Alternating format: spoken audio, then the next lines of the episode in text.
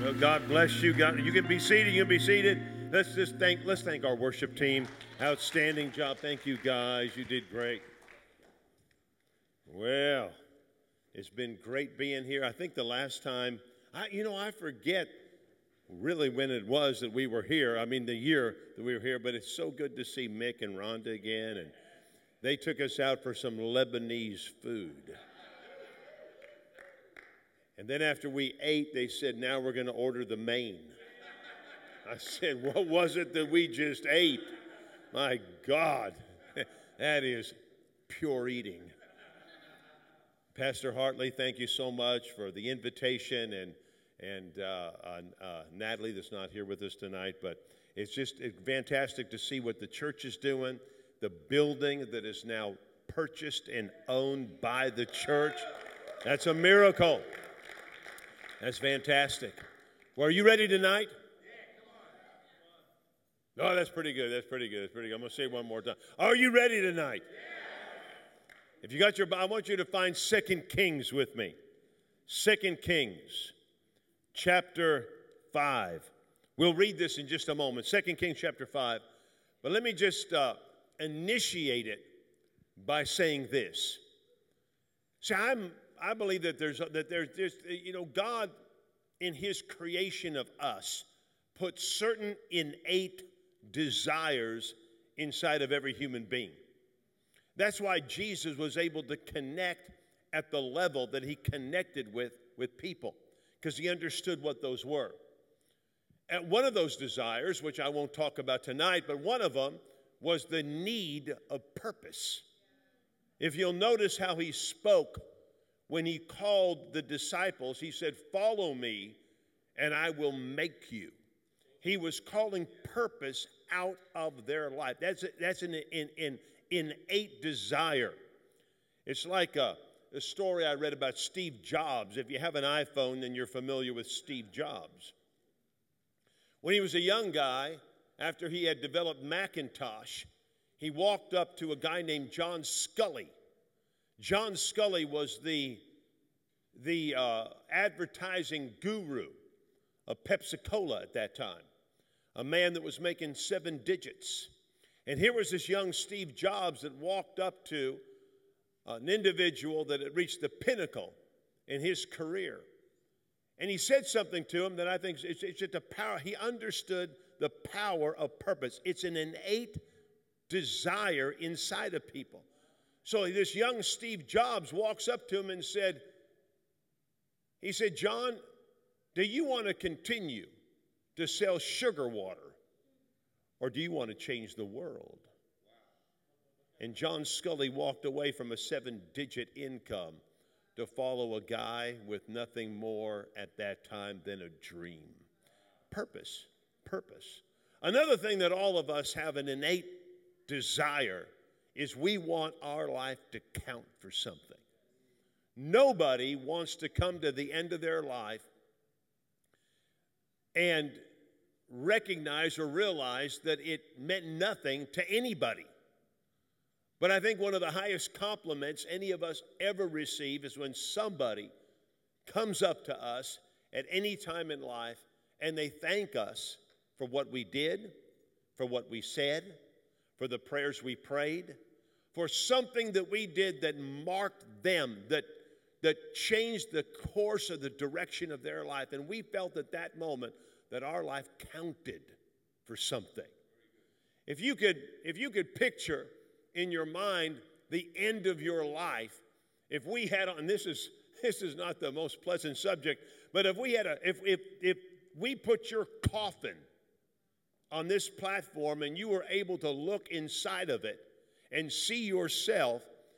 And this auditorium was filled with family, friends, co workers, and church family. What would you want them to say at that moment? Because what you and I would want them to say at that moment will tap the deepest sense of values that all of us have in life. And I dare say that all of us would want the same thing at that moment. Nobody in here would want somebody to say, oh man, they made a lot of money. You could care less at that moment. Nobody would want them to say, boy, they were they gave it all, all for their job, but none for me. I think all of us would want things like they were there for me, they listened, they had a heart that was open, they impacted my life. It's because of the way they lived that I'm living the way I live now. See, all of that boils down to a central theme that we value and desire within our life to know that we made a difference in the life of another human being. Somehow we were the crossroads to somebody. It might have been a smile, it might have been a handshake, it might have been a kind word, it might have been praying for somebody for years and they finally came to the acknowledgement of Jesus Christ. But with all of that said, we want that in our life. We want to know that our life counted, made a difference. And so, in a few moments, I'm going to read a story that's taken from 2 Kings chapter 5.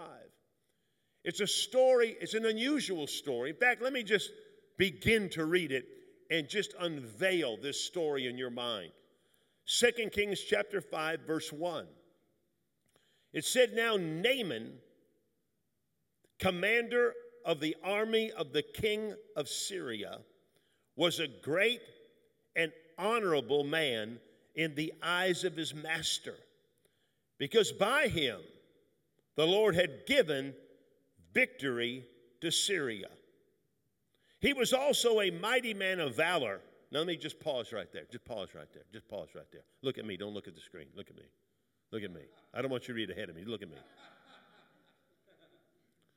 Because this story is about to take a massive turn. You see, Naaman evidently was a brilliant commander. He was head and shoulders above most generals. He was outstanding in everything he did. He must have been because of the next statement.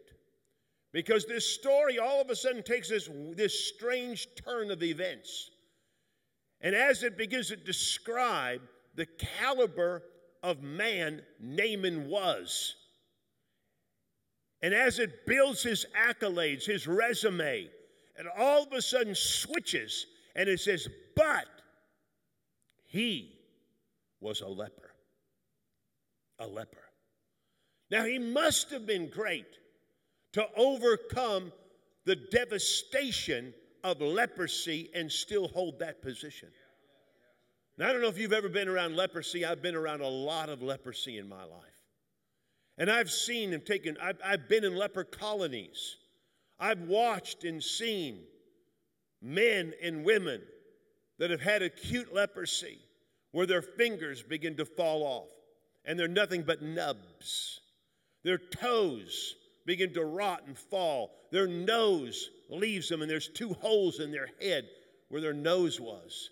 The devastation of it. It's, a, it's one of the most horrible diseases on earth. So here was a man that was so good and so great as a general, as a commander of the Syrian army, so outstanding that his genius as a military man had to go beyond all of his physical horror, his physical disabilities, but he was a leper. You begin to see what kind of individual he was, what kind of influence he had in the nation of Syria, what kind of influence he can wield to the king of Syria at that time. But the story doesn't end there, it takes another twist. And the other twist is fascinating. Look, listen to it, listen to it. It goes on. And in verse 2, it says, And the Syrians had gone out on raids and had brought back captive a young girl from the land of Israel. She waited on Naaman's wife. Then she said to her mistress, let me pause right here. So they went out and they took as a slave this young girl, young girl. We don't know her age, we don't know her name. The Bible gives us neither, and it gives us neither on purpose. She could have been and probably was somewhere in the neighborhood of 12, 13, or 14 years of age. She was raised in Israel. She was an Israelan. She was brought back into Syria and she was, she was a slave and made a servant as a slave to Naaman's wife.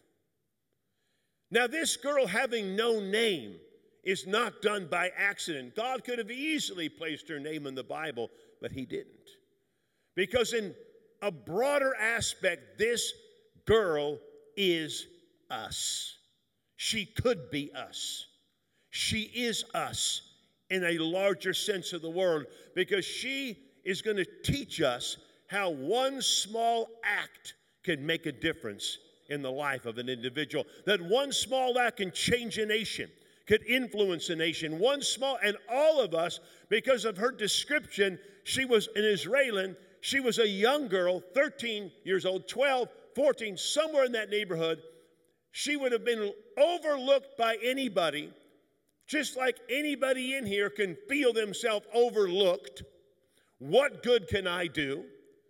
I don't hold a position of a Naaman. I'm not in a, in a hierarchy role. I'm just an individual. That's why she's us, because she's teaching us that one small act can completely make a difference so big that it can redirect the course of history.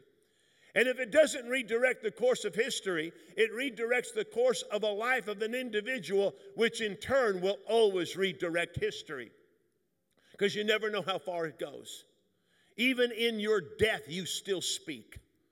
Even when you're long, when you're passed away, what you've done here continues to go on. That's why it takes an eternity to create the value or to see the value of the life of a human being. One small act. Because here she was. I, I love the story. Here she was. She comes, and in verse 3 again, then she said to her mistress, into her mistress, Naaman's wife, if only my master were with the prophet who is in Samaria, he would heal him of his leprosy.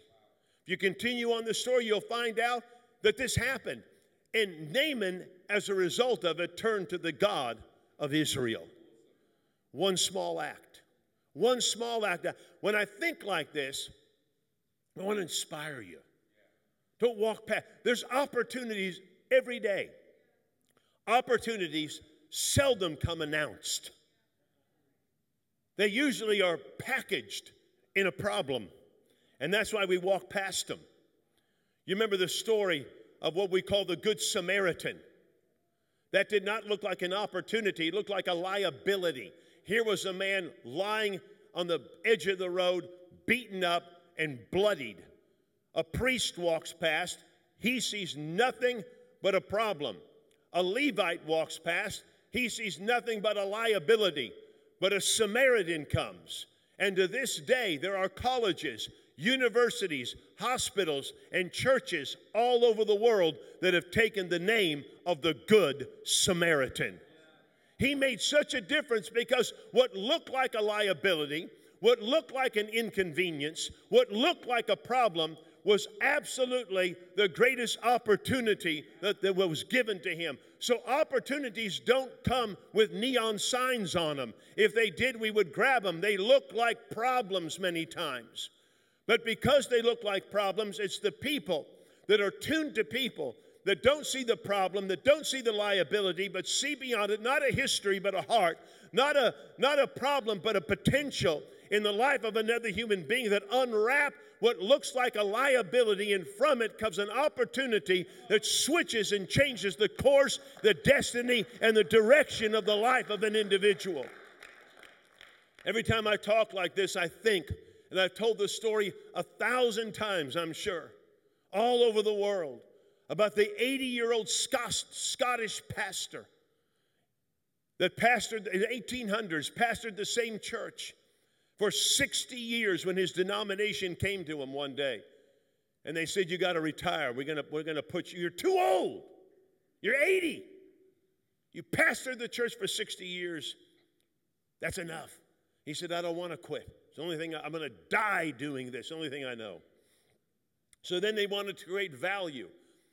We so often take a standard a measurement of value and we apply it to the things of God and it doesn't work.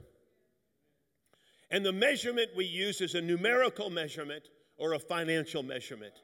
And when we use numerics and finances to try to create the value of the life of a human being, we'll always miss because God never uses those measurements. So his denomination did. They said, How many converts did you have last year? See, they're going to take a numerical value system to create value on this old pastor's life. How many converts did you have? He said, One. One. What an insult. Just one? Yeah, he said just one. Well, who was it? Was he a wealthy businessman? See, he could add value to the church. He has money. He said, No. It was a nine year old boy. Oh, that's terrible. The pastor went on to tell him, he said his family's so poor, they can't feed them. So they asked my wife and I to raise him. Oh, they didn't like that answer. Because not only couldn't this young boy add value, he was now draining a detriment. He was draining the church's income because they had to feed him. So they put the pastor out. But that pastor took that nine year old boy, him and his wife, and they raised him.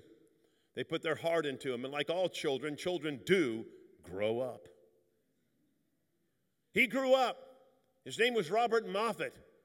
If you've ever studied the history of missionaries in South Africa, you'll know the name Robert Moffat because he was the first European missionary that ever stepped foot in the southern hemisphere of Africa. In fact, you can go to Gaborone, Botswana, and you can see his hospital is still there, run by his great, great, great, great grandson. I've been there. Robert Moffat stayed in Africa for 30 years. He came back. He was in London. He was speaking to a an auditorium of young men and women, 232 young men and women to be exact. And he said this an exact quote. He said, I've just returned from the northern parts of Africa, meaning anything north of Cape Town. I've returned from the northern parts of Africa, where I've seen the smoke rise from a thousand villages a day that have never heard the gospel of Jesus Christ. When those words left that old missionary's mouth, those words were filled with spirit and life.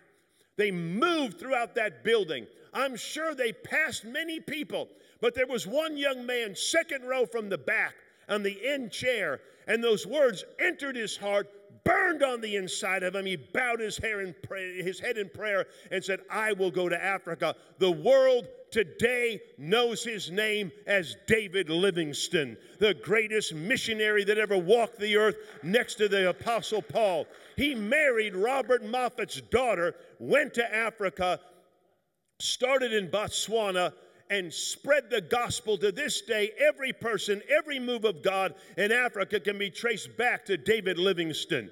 He died in Zambia in a kneeling position with ulcers on his feet. The Africans loved him. He spoke 32 different languages. When the Africans carried his body 1,500 kilometers from Zambia all the way to Tanzania, the word got back to Great Britain that the great explorer and missionary David Livingstone had died. They said, Send his body back to Africa, send his body back to London. The Africans said no. England said yes. The Africans said no. So they broke into the ship. They cut his chest open. They pulled out his heart and his entrails. And they said, London, England can have his body, but his heart belongs to Africa. And they buried it under a mango tree.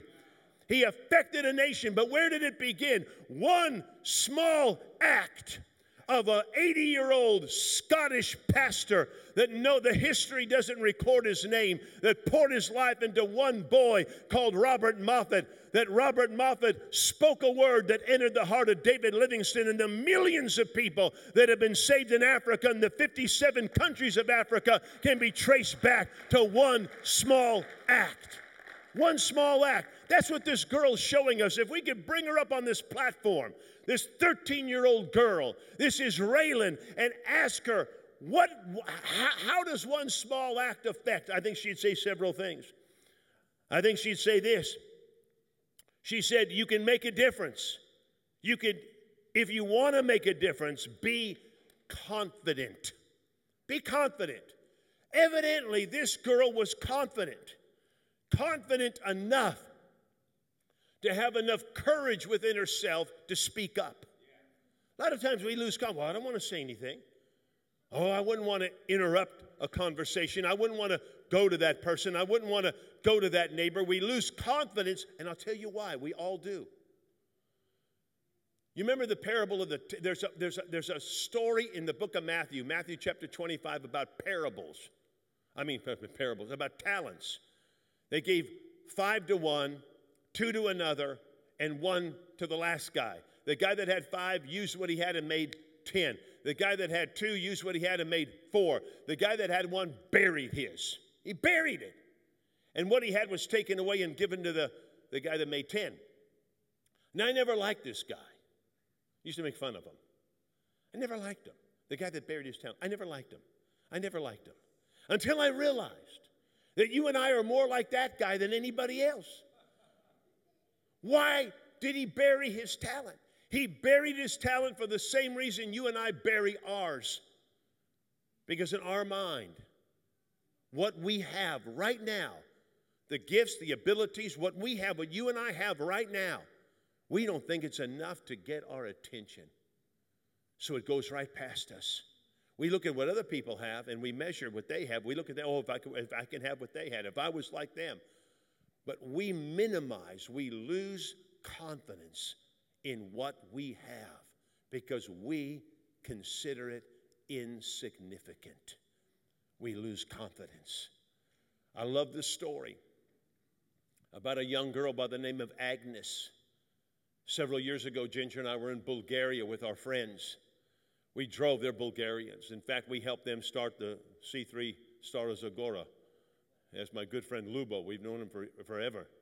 And so we were with Lubo and Tanya, and we drove from Bulgaria to Greece, from Greece to Albania, and then to, to, to uh, um, um, Moldova, um, yeah, Macedonia. And then Macedonia, we drove back to Bulgaria. I wanted to go to Albania. Those are the Balkan nations. There's nine of them. I wanted to go to Albania. The reason why I wanted to go to Albania is because of this young girl that I read about years ago. Her name was Agnes. Bulgaria, Albania is the poorest of all the Balkan. The word Balkan means hills, mountains. It's the poorest of all the Balkan nations, Eastern Europe, the poorest. But this young girl was born years ago, years ago, young girl. At 17 years of age, she has a, a moment with God, a moment. Bam. She doesn't know what to do with it. Several years later, she's now 30 years old. She's in Ireland. I don't know why she's in Ireland, but she's in Ireland. And she had this epiphany, this moment again with God. And that moment brought more clarity. Born in Albania, a poor nation, a young girl to poor parents in the poorest nation of all the Balkan nations in Eastern Europe. And that little dream, that little that little moment with God brought her to India. She begins to walk the streets of Calcutta. The Hindus come up to her. They said, What are you doing? She said, I've come to bring dignity to the dying. Every person deserves to know God before they die. They said, What good can you do? You're a woman in a Hindu culture. There's over a billion people here. What good can you do? She reached into her pocket. She pulled out three coins. She said, I've got three coins and I've got God. I can do anything. The world knows her today as Mother Teresa. She affected the world because little acts can make great things happen. Three coins, that's all she had, but she had God. And she knew that God somehow, she had confidence enough to pull out of her heart the little bit she had. She might not have had backing. She didn't have money. She didn't have influence. She was a poor a poor little Albanian woman that dared respond to nothing more than a dream that God gave her. But before she died, there was not a king, a prime minister, or a president anywhere in the world that did not know the name of Mother Teresa. She affected the world because little things make big things happen. What else would this girl tell us? She would say, if you want to make a difference, be credible.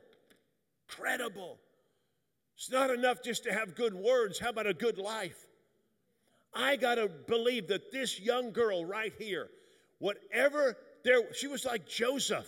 I love what the Bible says. Whatever there was to do, he was the doer of it. If you and I don't have credibility on the job, credibility with neighbors, credibility with people, nobody listens to people that are not credible. And how do we gain credibility? The way we live, the way we work. I taught economics on a college level, and one of the things I would ask the students is how many in here are, self, are, are, are self employed? Just a few hands would go up. Then I would say, how many people are employed by a company, a corporation, or whatever the case might be? All the hands would go up, and I said, You're wrong. I knew that'd get an argument out of them.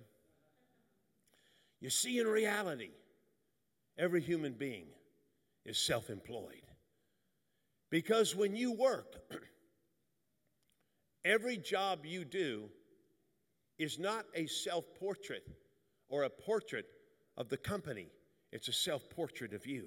You and I paint ourselves every day by the way we work and the way we live. And we take that with us. So, in that respect, everybody's self employed. And that creates credibility. Nobody listens to people that don't have credibility. This girl, whatever she did in her mistress's house, I promise you, she put her heart into it because she gained the credibility. She gained so much credibility that her mistress listened to her words. What else would she say? What else would she say? If you want to make a difference in somebody's life, speak to people's needs. Everybody's got needs. Mother Teresa used to say if you'll treat everybody like they were hurting, you'll treat 90% of the people correctly all the time. Everybody's got needs, everybody's got hurts, everybody's got something inside of them.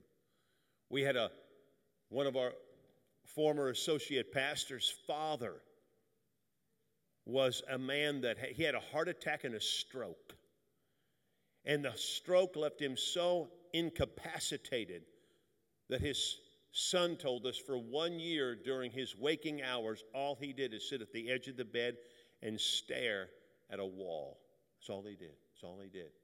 He lived on a cocktail of 30 pharmaceutical drugs a day.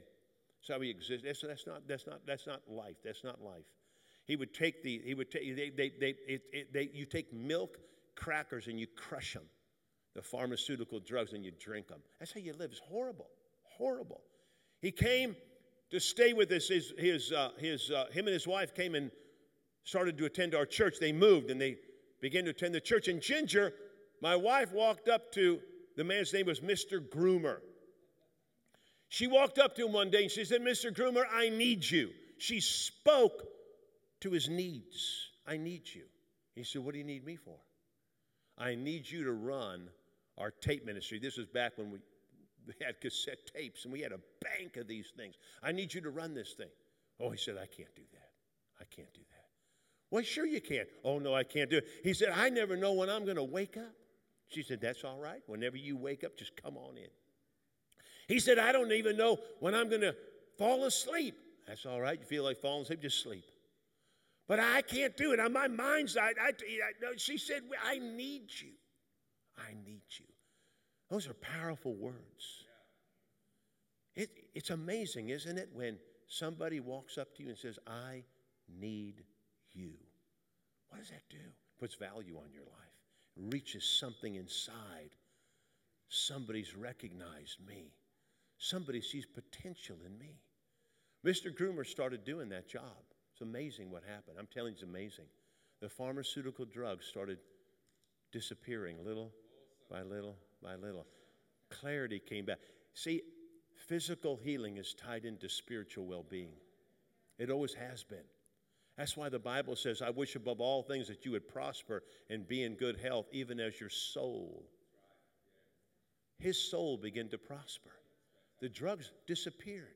Before he died, he came up to Ginger and he said, I want to thank you. I want to thank you. Because he said, You have lengthened my life Everything I be, everything, my life opened up because I was needed. I was needed. Speak. This little girl spoke to a great need. He was a leper. There's a prophet. There's a prophet in Samaria that can heal him. She knew that. The last thing I would say, if you want to make a difference, do small things. Don't think that small things won't work. Okay, now listen, listen, I'm going to close on this. This is good. You've got this big Christmas spectacular coming. Coming, it's coming. It's coming in less than two weeks. Less than two weeks. You got all these brochures, 10,000 brochures. We used to, twice a year in our church, we had Bring a Friend Sunday. I never had invite a friend Sunday because the word invitation is not in the Bible. Four gospels, I put up three fingers, four gospels. In those four gospels, I used to call it the unnamed heroes of the Bible. It says it all through. You read it sometime, it's everywhere. It says, and they brought, and they brought, and they brought, and they brought, and they brought. They're unnamed. The Bible says, I call, they, they're, the unnamed, they're, the, they're the men and women that saw people and they, it didn't say they invited, it said they brought them. They brought them. You're coming. This is great. It's a spectacular event. You're coming. I'm bringing you. And then we're going to have fun. So I told people, I said, don't invite them, bring them. If you bring somebody, they don't have a chance. You walk right up to them. You say, Mick, bring a friend. Bring. You're my friend. You're coming with me to church.